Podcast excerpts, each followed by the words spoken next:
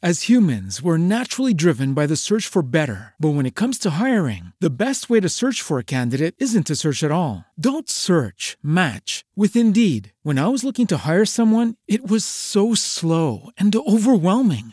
I wish I had used Indeed. If you need to hire, you need Indeed. Indeed is your matching and hiring platform with over 350 million global monthly visitors, according to Indeed data, and a matching engine that helps you find quality candidates fast. Ditch the busy work. Use Indeed for scheduling, screening, and messaging so you can connect with candidates faster. And Indeed doesn't just help you hire faster. 93% of employers agree Indeed delivers the highest quality matches compared to other job sites, according to a recent Indeed survey. And listeners of this show will get a $75 sponsored job credit to get your jobs more visibility at Indeed.com slash podcast. That's Indeed.com slash podcast. Terms and conditions apply.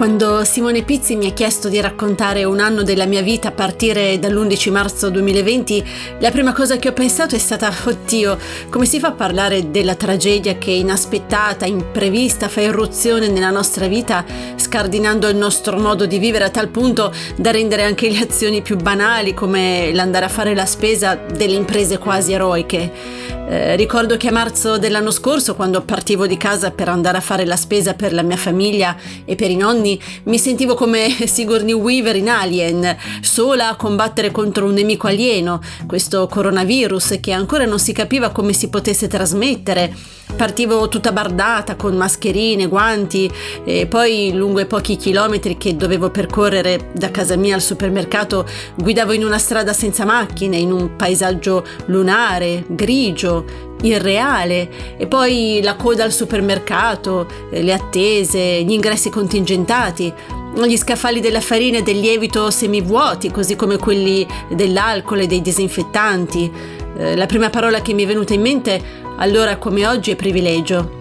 Eh, per me da occidentale opulenta l'epidemia è stata un pugno nello stomaco. Anche io non lo nascondo, sono stata fra coloro che hanno comprato compulsivamente chili di farina e zucchero, ma mentre mi rendevo conto che se non avessi potuto comprare lo zucchero per fare i biscotti avrei potuto sempre comprare biscotti confezionati o merendine, il cibo perlomeno da noi non è mai mancato al supermercato.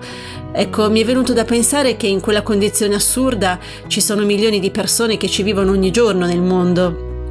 Durante gli inizi della pandemia si è parlato molto in termini bellici, eh, si è parlato di bollettino dei morti, di caduti, di trincee negli ospedali, però col senno di poi, con un po' di lucidità in più, la guerra è un'altra cosa, Ricordo i racconti di mio padre, sfollato da piccolo nelle campagne intorno alla città dove abito, a sei anni, con la sua famiglia, gente che non aveva da mangiare, neanche dove dormire, un po' sotto gli alberi, un po' ospiti di parenti o di sconosciuti generosi che li ospitavano nelle stalle.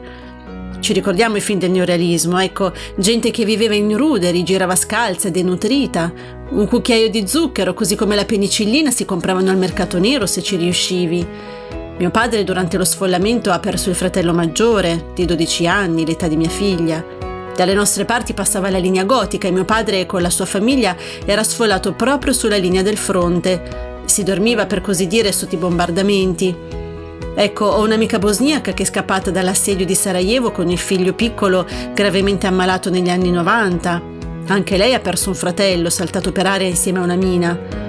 Anche lei mi ha raccontato che per un anno ha mangiato solo patate quando ce n'erano. Ecco, sulle mine del mondo è molto istruttivo leggersi Pappagalli Verdi di Gino Strada, il fondatore di Emergency. A me a marzo dell'anno scorso mi dispiaceva giocare alla guerra. Mi sentivo un verme di fronte alle immagini di mio padre da piccolo sfollato e al pensiero della mia amica, quasi mia coetanea, appena un po' più grande di me durante l'assedio di Sarajevo. Eppure, tornando dal supermercato, mi sentivo un'eroina. Avevo portato il cibo in famiglia e prima di entrare in casa mi spogliavo, lasciavo i vestiti sul pianerottolo e poi andavo a buttarmi sotto la doccia. Forse non avevo preso il coronavirus privilegio, ecco. E mi sono resa conto ancora di più di un fatto ovvio, cioè di vivere in un luogo privilegiato, l'Italia, il mondo occidentale.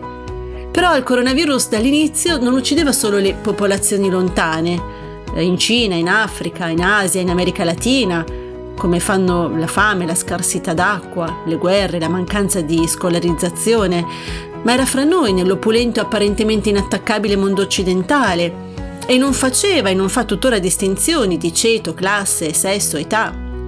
Certo, ci si ammala di più se anziani, fragili, disabili e poveri, ma anche i ricchi si ammalano e muoiono. Mi viene in mente Battiato e la sua canzone Dallas i ricchi piangono. Sì, anche i ricchi piangono. Anche noi occidentali abbiamo pianto. Forse mi è venuto da pensare sono stata fra i privilegiati del mondo per troppo tempo.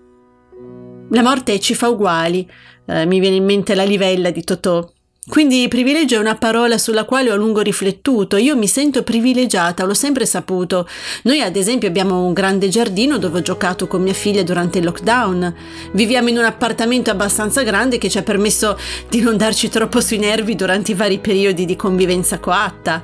Abitiamo nell'appartamento sotto i miei genitori quindi ho potuto mantenere contatti quotidiani con i nonni durante il lockdown e assicurarmi che stessero bene.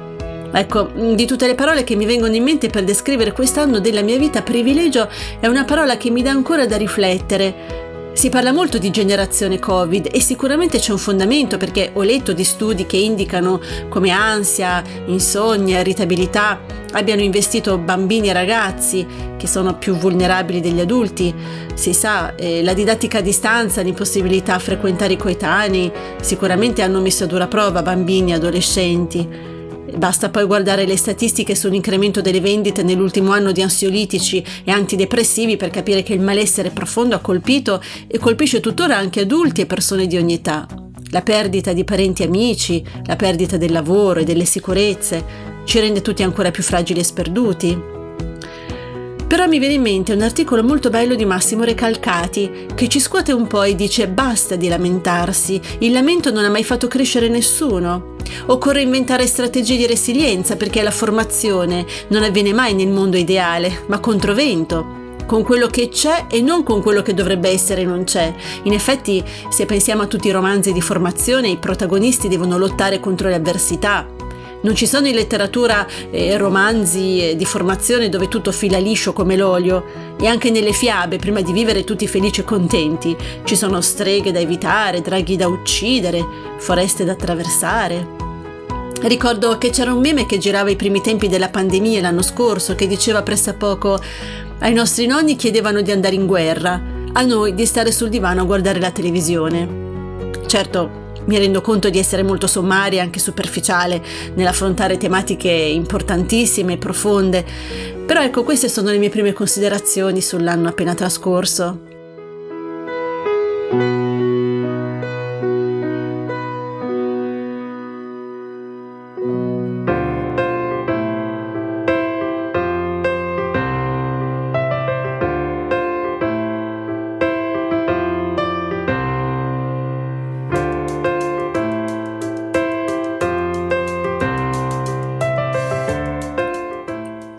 Un'altra riflessione che mi viene da fare molto personale è sulla parola sospensione.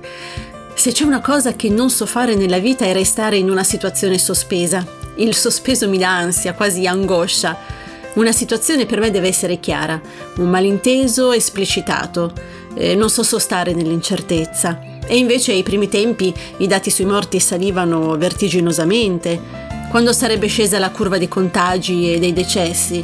Mi ricordo che controllavo ossessivamente mille volte al giorno i vari quotidiani online con la speranza che i grafici riportassero curve discendenti.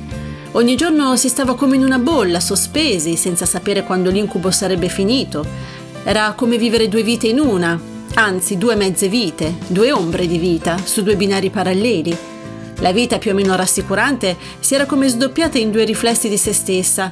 Da una parte cercavo di vivere entro i limiti imposti dai vari DPCM una vita normale, fra virgolette, con l'angoscia contenuta, cercavo di lavorare, di passare molto tempo con mia figlia preadolescente, di fare le cose di tutti i giorni, almeno quelle che si potevano fare in casa.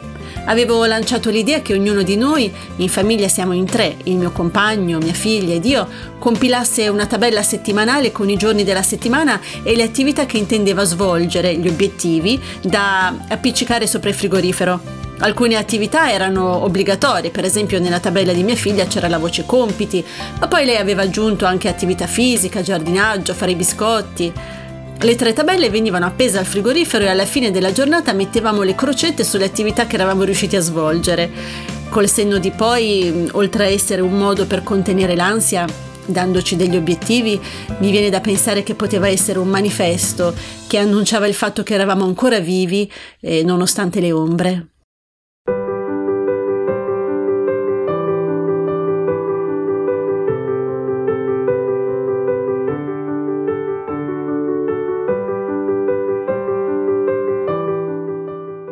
Delle prime settimane di lockdown ricordo i tramonti bellissimi che si godono dal terrazzo della nostra camera da letto.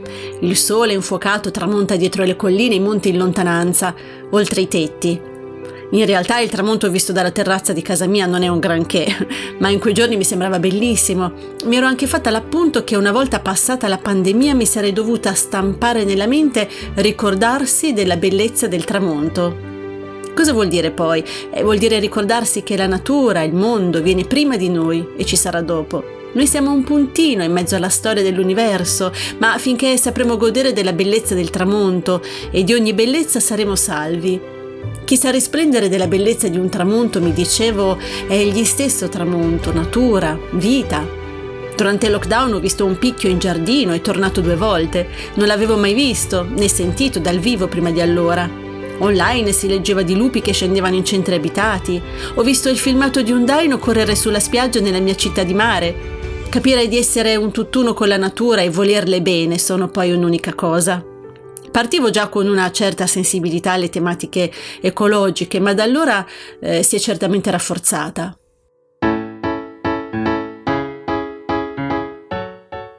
Per quasi un anno non sono riuscita a suonare. Io, che amo la musica profondamente, non riuscivo più a toccare nessuno strumento musicale, niente di niente. Non sentivo la musica dentro. Anche noi con l'orchestra ci siamo registrati da casa e un mio amico ha poi fatto quei collage che si sono visti e stravisti online di musicisti che volevano continuare a suonare insieme. È stato emozionante, ma ho preso il violino in mano solo in quell'occasione. La musica, eh, sorgente di vita, eh, risorsa a cui attingere energie inimmaginabili mi aveva quasi abbandonata. Con un'eccezione, Corelli.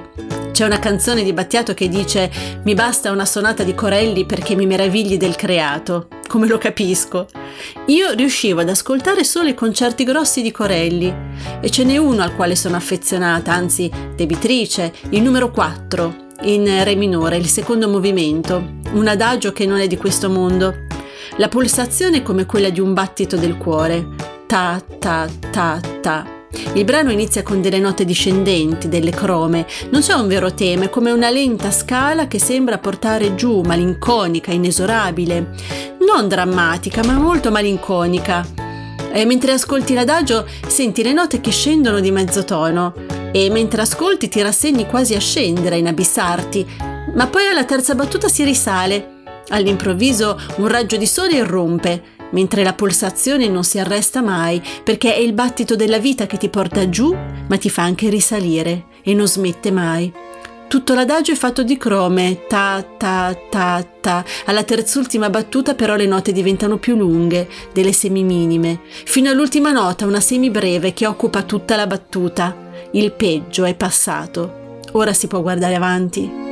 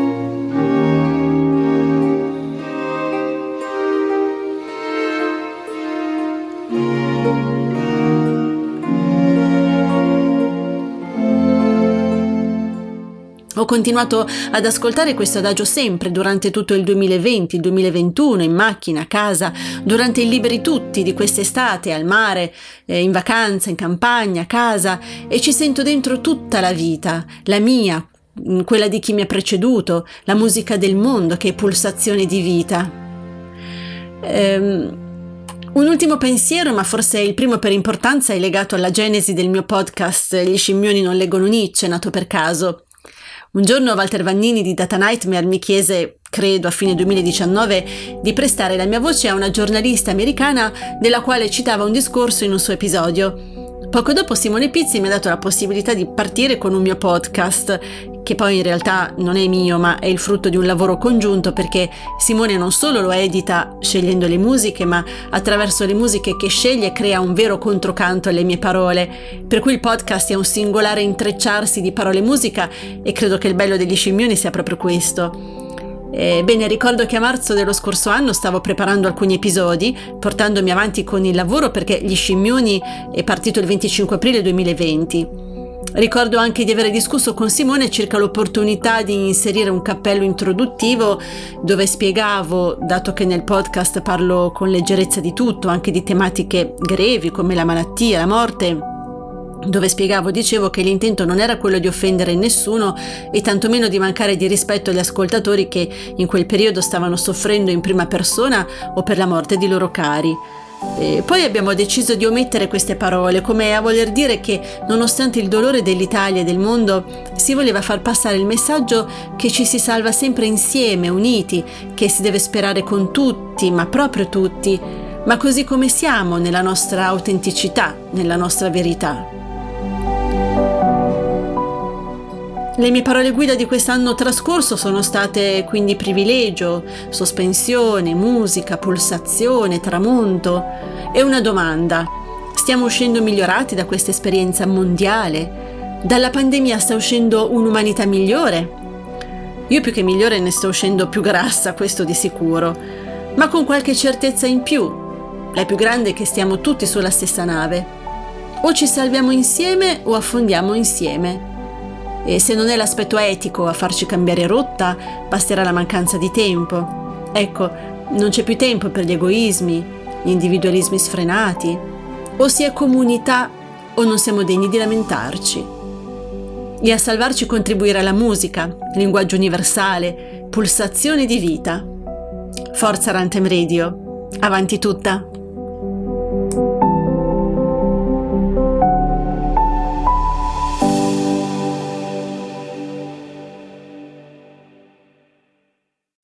As humans, we're naturally driven by the search for better. But when it comes to hiring, the best way to search for a candidate isn't to search at all. Don't search, match with Indeed. When I was looking to hire someone, it was so slow and overwhelming. I wish I had used Indeed. If you need to hire, you need Indeed. Indeed is your matching and hiring platform with over 350 million global monthly visitors, according to Indeed data, and a matching engine that helps you find quality candidates fast. Ditch the busy work. Use Indeed for scheduling, screening, and messaging so you can connect with candidates faster. And Indeed doesn't just help you hire faster. 93% of employers agree Indeed delivers the highest quality matches compared to other job sites, according to a recent Indeed survey. And listeners of this show will get a $75 sponsored job credit to get your jobs more visibility at Indeed.com slash podcast. That's Indeed.com slash podcast. Terms and conditions apply.